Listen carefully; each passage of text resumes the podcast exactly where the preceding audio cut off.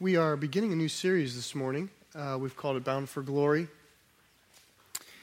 And the series will follow the, it'll be the last section of Acts. We've worked through Acts over the past several years, and we're now finishing up the last portion of Acts, which is Paul's uh, journey to Rome, which is, is really not so much as a trip. Uh, it, it's the accounting of him being arrested, unlawfully arrested in Jerusalem, imprisoned, and ultimately extradited to Rome for trial. And one of the reasons we've called it Bound for Glory is throughout the entire episode, from chapter 20 on through 28, there's this continual theme even, I mean, of Paul being bound, shackled, imprisoned. Uh, so, from the perspective of mankind, uh, his ministry would appear to be an abject failure. But at the same time, throughout this account is the clear indication that the Holy Spirit and the Lord is at work to move him to Rome. And so that he's, he's, he's bound for home, almost bound on a journey. And there's this, this double reality, or there's these, these two realities. One is that we see with the eyes of man, which is Paul has failed, the ministry has failed, he's caught, and it's over. The other one we see is the Lord has decided that God, God wants to take Paul to Rome so that he can preach the gospel there as well. And you'll see this, uh, well, you may see it in your own life. You may see in your life twists and turns that, in our human estimation, is failure, uh, but in God's divine wisdom is a doorway. And, and that's this, this series. Now, we're beginning in the 20th chapter. Um, and it's a very unusual passage in the book of Acts. It's quite unlike any other portion of the book of Acts. This is a farewell speech that Paul is making to uh, the pastors of the church of Ephesus. It's the only conversation we have recorded in the book of Acts of Paul actually teaching Christians, teaching followers. We see him teaching, sharing his testimony, we see him admonishing the word in, uh, in, in Athens to people who don't know him, but this is really the only time it's Paul speaking to Christians. And so this section of Acts sounds more like the letters of Paul than it does the narrative of Acts. And it's, it's, a, it's, pretty, it's very rich uh, with ideas and concepts. And I even want to say this morning, it, it may feel to you teachy at times. Um, but I, I want to put it, I want to convey it uh, before you um, for the benefit of the church. Uh, because Paul is going to be talking today about raising up pastors, or what a pastor ought to be, what a shepherd or an elder ought to be.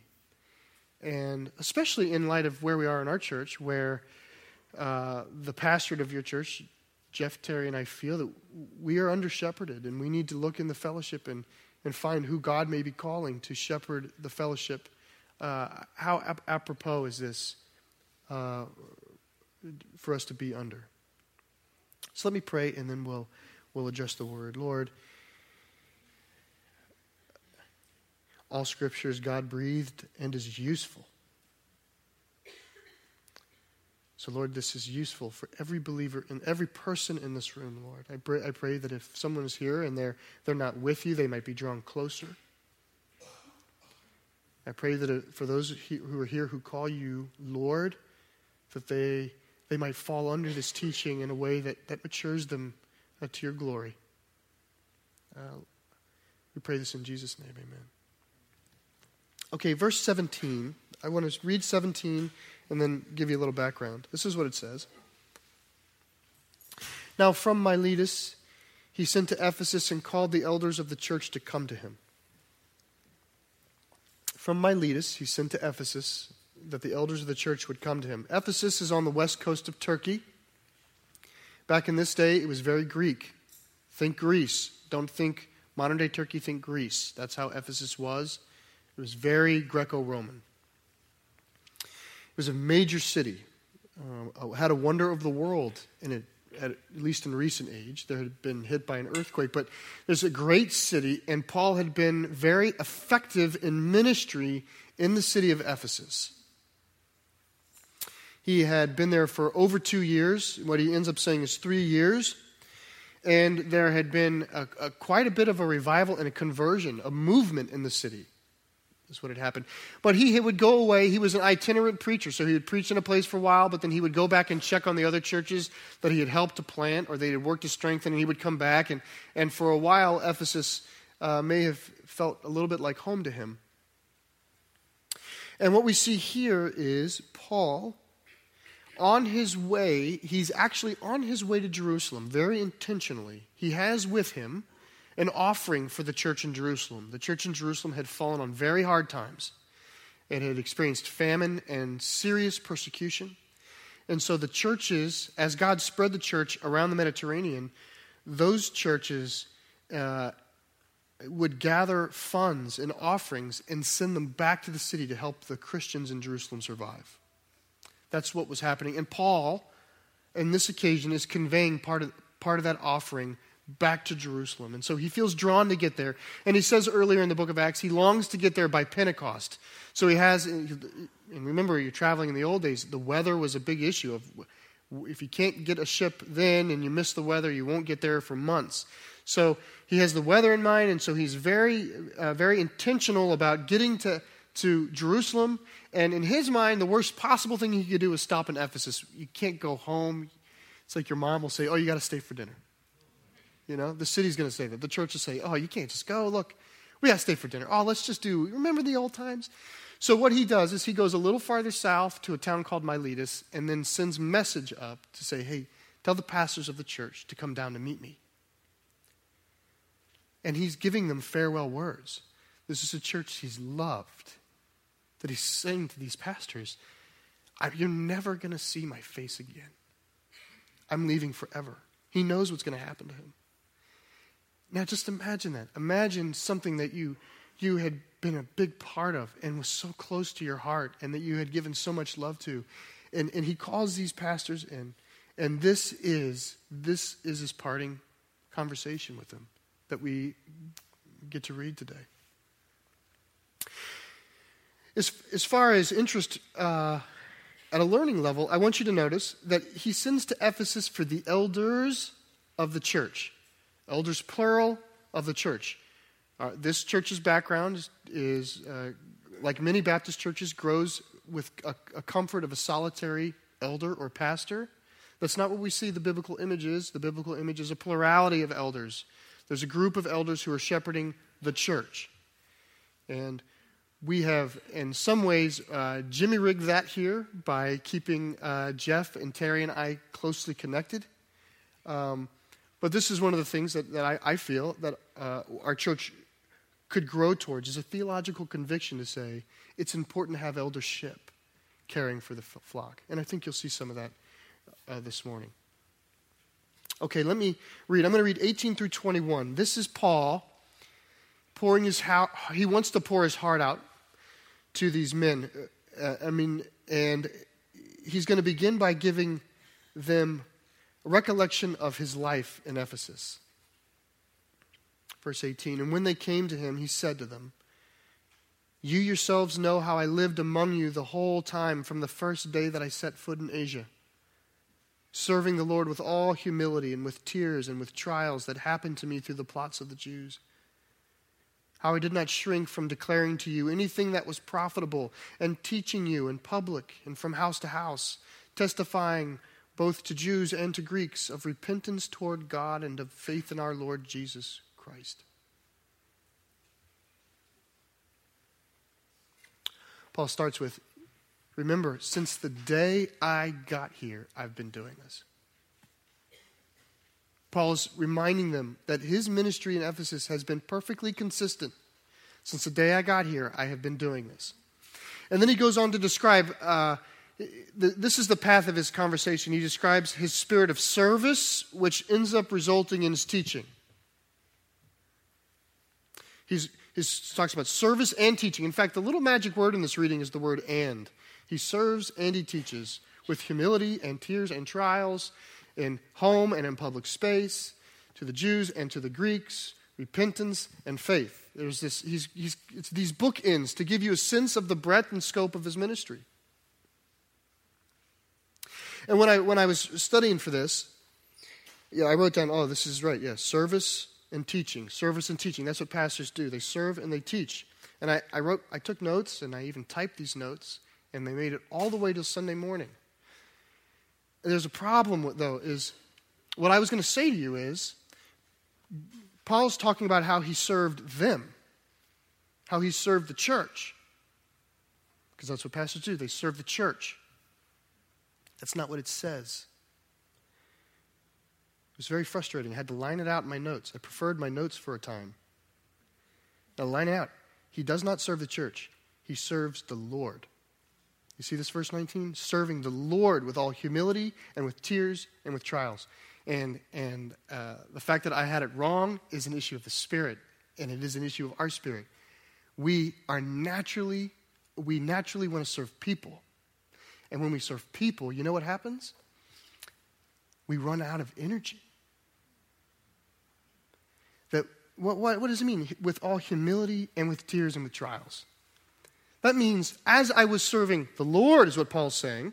When I'm serving the Lord, in this thankless ministry, is what he's saying, that costs me humility and tears and trials. In other words, he didn't wake up in the morning and walk into church to a standing ovation. And it wasn't like people were coming to him, they were persecuting him. The Jewish synagogue was trying to shut him down. They're going to be the reason, by the way, he gets arrested in Jerusalem. If we are serving others, we will run out of energy we will not persevere through humility and tears and trials. Because people will not approve. Paul is serving the Lord. It's the Lord who gives us approval in and out of season. It is the Lord who is never lacking of any good thing. It is the Lord that no matter how disappointing you may be, no matter how much of a failure you may be, no matter what someone else's estimation of you is, it's the Lord who says, I have adopted you as my child. You are mine, and I called you, and I have things to say about you.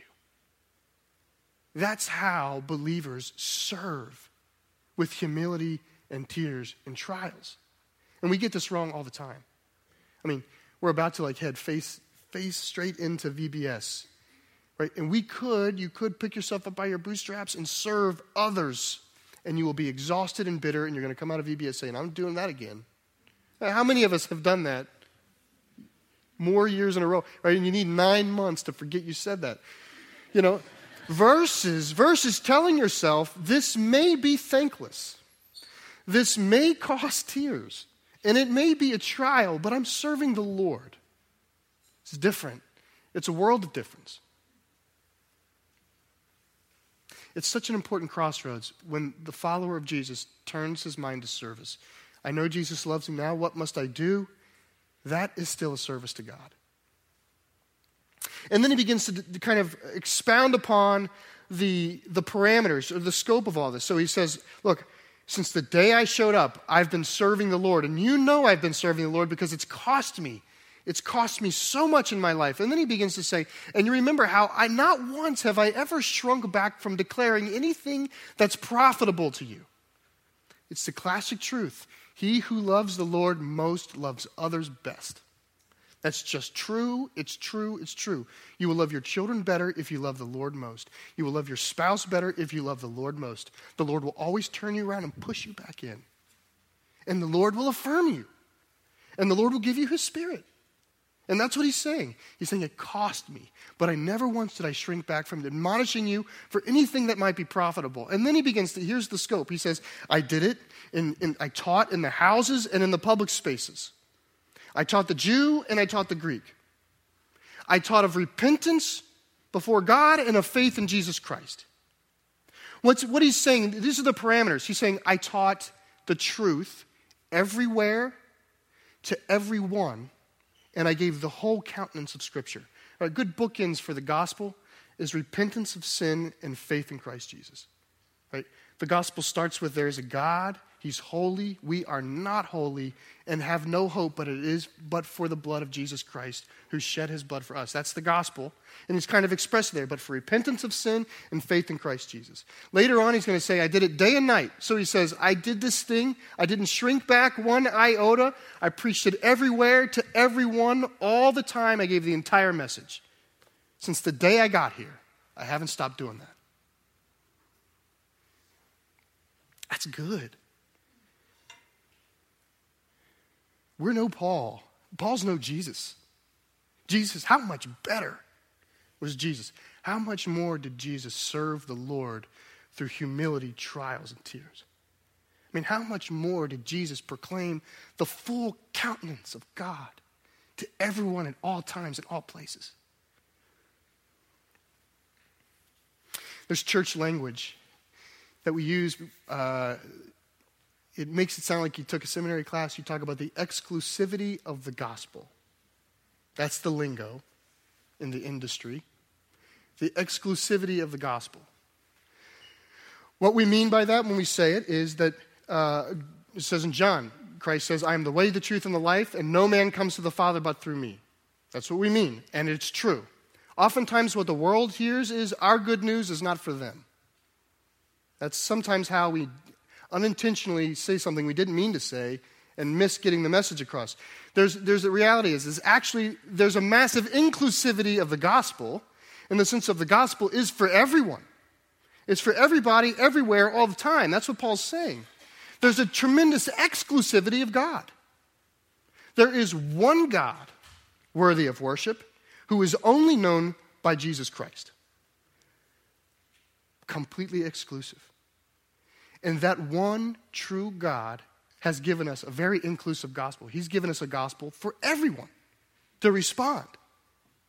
That's what Paul's saying. He says, I have reached, I have in service to the Lord reached my arms around as many people in as many ways as I possibly can imagine at great cost to my life so that some might know the countenance of the Lord because it's profitable to them and it gives them life. That's what he's saying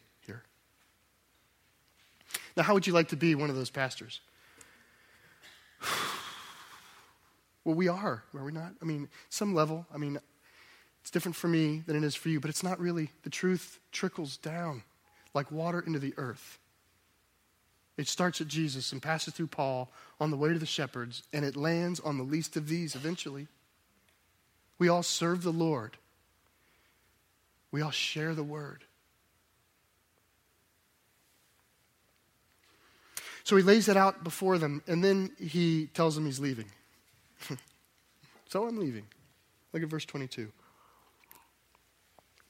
I'll read 22 to 27. And now, behold, I'm going to Jerusalem, constrained by the Spirit, not knowing what will happen to me there, except that the Holy Spirit testifies to me in every city that imprisonment and afflictions await me. But I do not count my life of any value, nor as precious to myself. That is so good. If only I may finish my course in the ministry that I received from the Lord Jesus to testify to the gospel of the grace of God. And now, behold, I know that none of you among whom I have gone about proclaiming the kingdom will see my face again. Therefore, I testify to you this day that I am innocent of the blood of all. For I did not shrink from declaring to you the whole counsel of God. Stop there.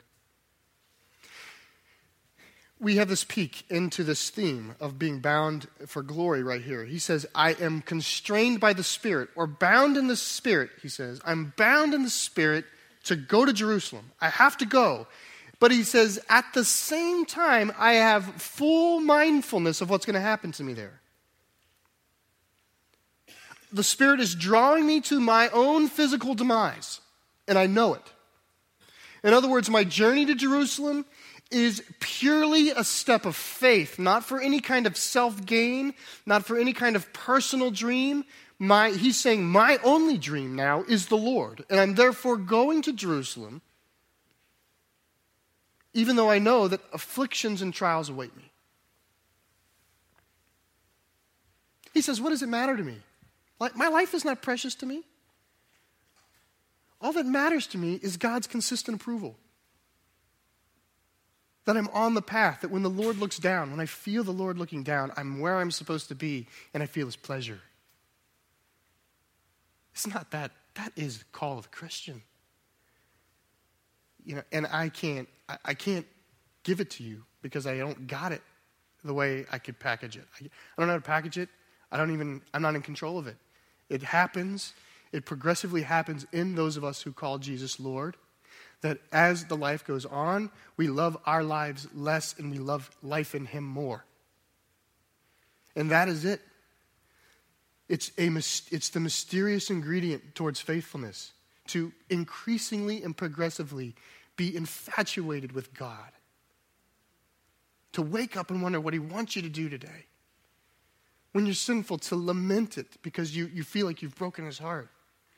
And to want, and, but yet to turn to Him and no other for forgiveness.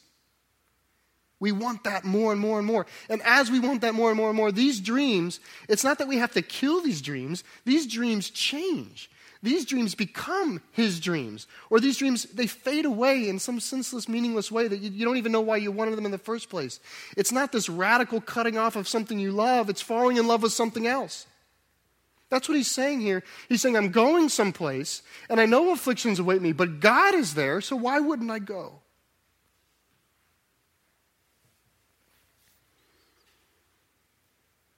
And he rounds it out with this statement I am innocent of the blood of all.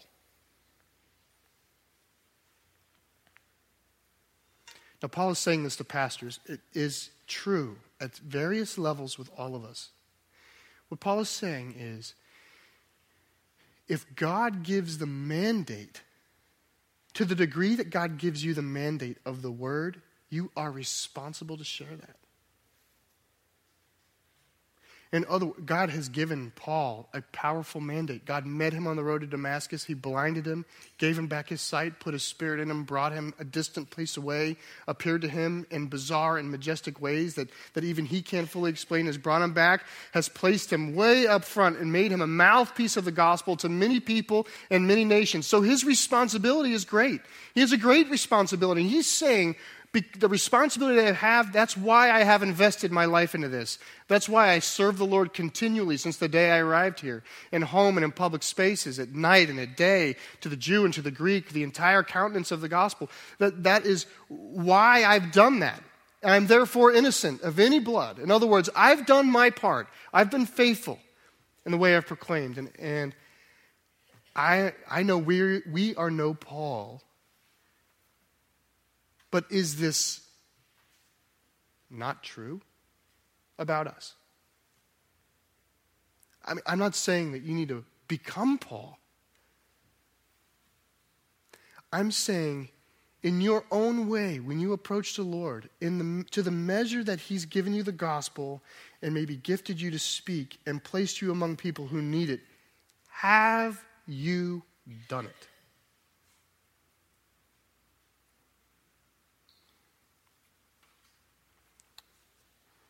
What about your neighbor? I mean, is your, is, ah, what would that feel like? Go to heaven? To the degree that you have the life giving words of Jesus. Can you say, I'm innocent of the blood of all? I mean, the principle, the principle's true. For he did not shrink back from the whole counsel. All right, that is his preamble. How would you like to be one of those? That's a pastor's conference. He pretty much said, Since the day I showed up, I did everything right with all of who I am. It's going to cost me my life, but I don't care because I love God and I'm innocent. And then he gives them the teaching, as though that is not a teaching, right, example teaches. But here's the teaching it's verse 28.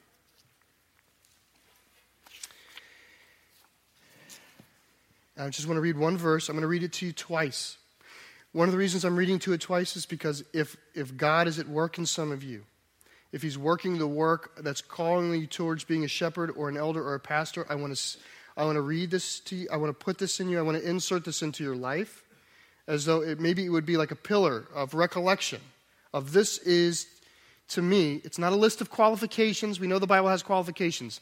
Qualifications is not job description. This is the job description of a pastor or a shepherd. Verse 28.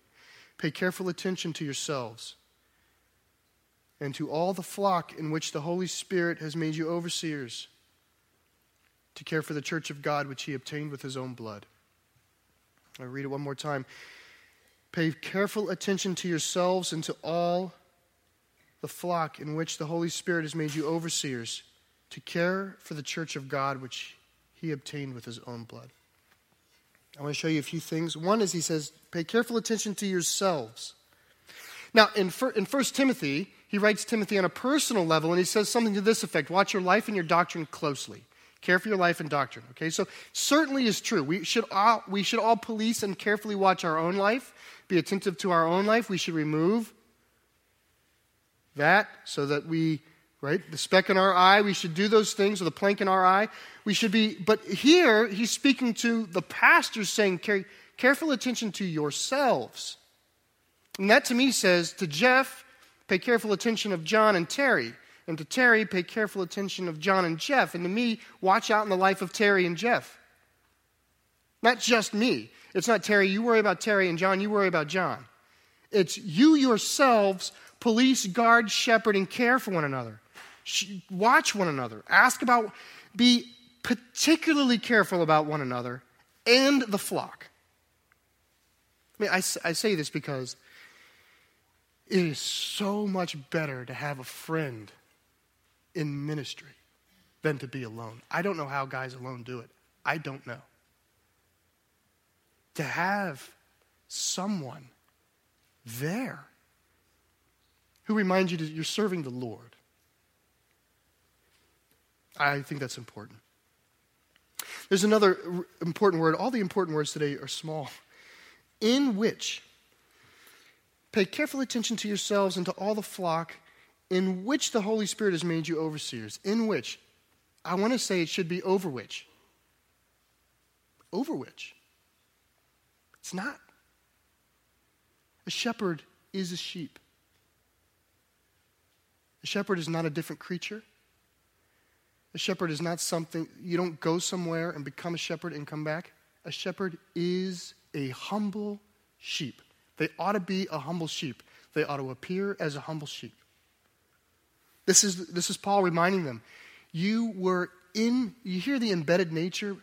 Pay careful attention to yourselves and the flock in which the Holy Spirit's called you out.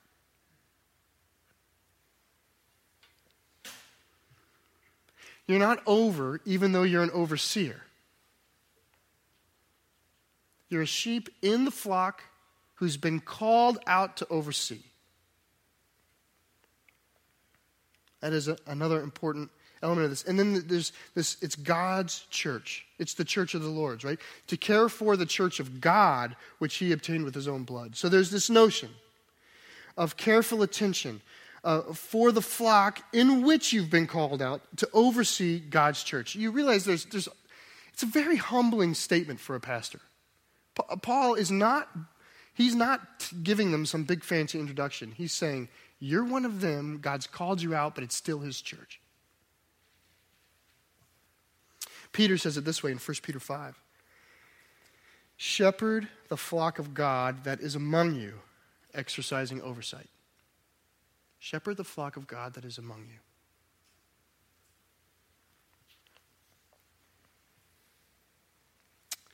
Here's the purpose. I'm going to read 29 uh, to 31. So, why? Right? If that's what we're supposed to do, why are we supposed to do it? Here's what Paul says I know that after my departure, fierce wolves will come in among you not sparing the flock, and from among your own selves will arise men speaking twisted things to draw away the disciples after them. Therefore, be alert, remembering that for three years I did not cease night or day to admonish everyone with tears. Paul says, you have to do this because things will not remain as they are. In other words, the church is constantly prone to decay because of our nature.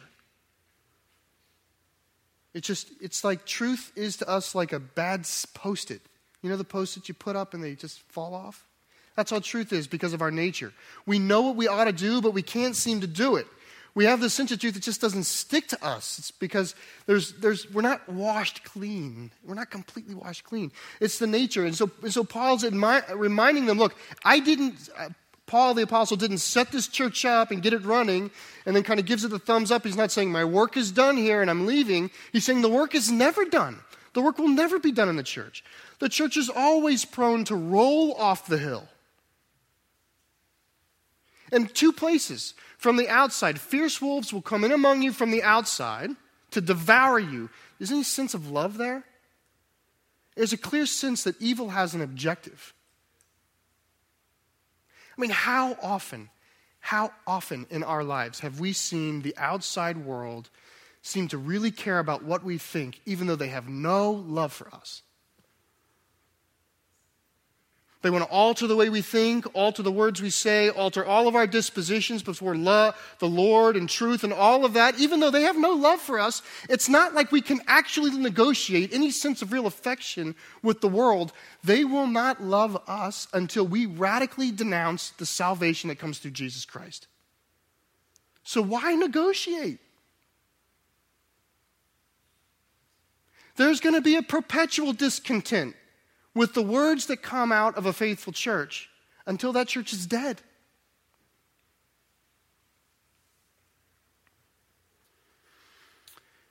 In the state of Delaware, they recently legislated you can't spank your children. God says you can. Just wanted you to know that. We don't bend. We don't bend. God said, do not discipline in anger. He has a lot to say. The world does not care about us. I don't mean your neighbors who don't know Jesus, I mean the force. I hope you appreciate that. Likewise, he says, inside the church, the same thing's happening. Men are rising up and they're twisting things, right? Vainglory and pride and self seeking and desire for self love and lack of forgiveness and anger and bitterness.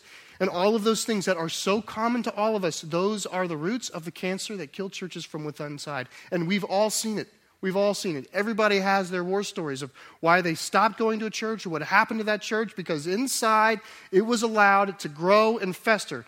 And what Paul is saying is, is your job is to pay careful attention to your lives and to the flock so that that doesn't happen.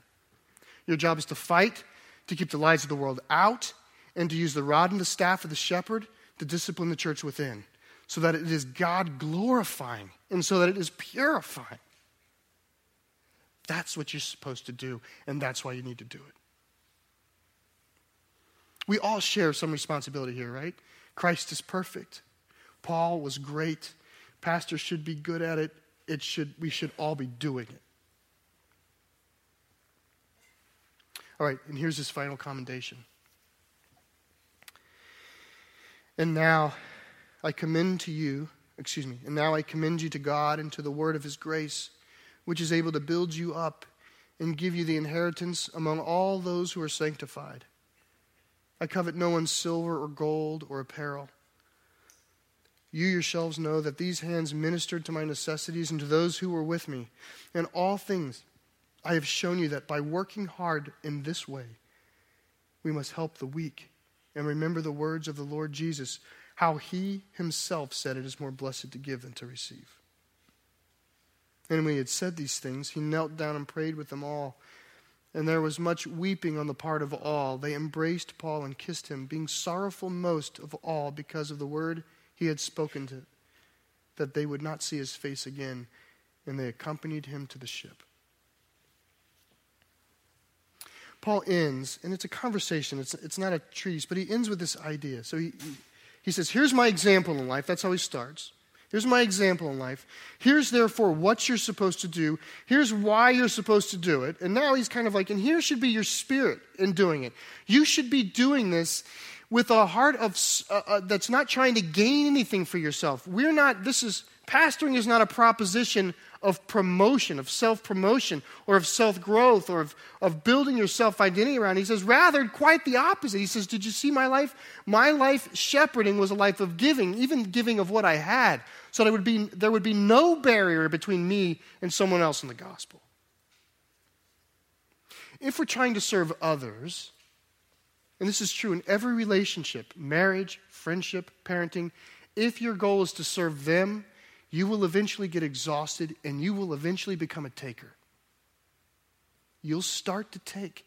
You will exhaust. I've loved and loved and loved, and I got nothing in return. And you know what you're going to start to do?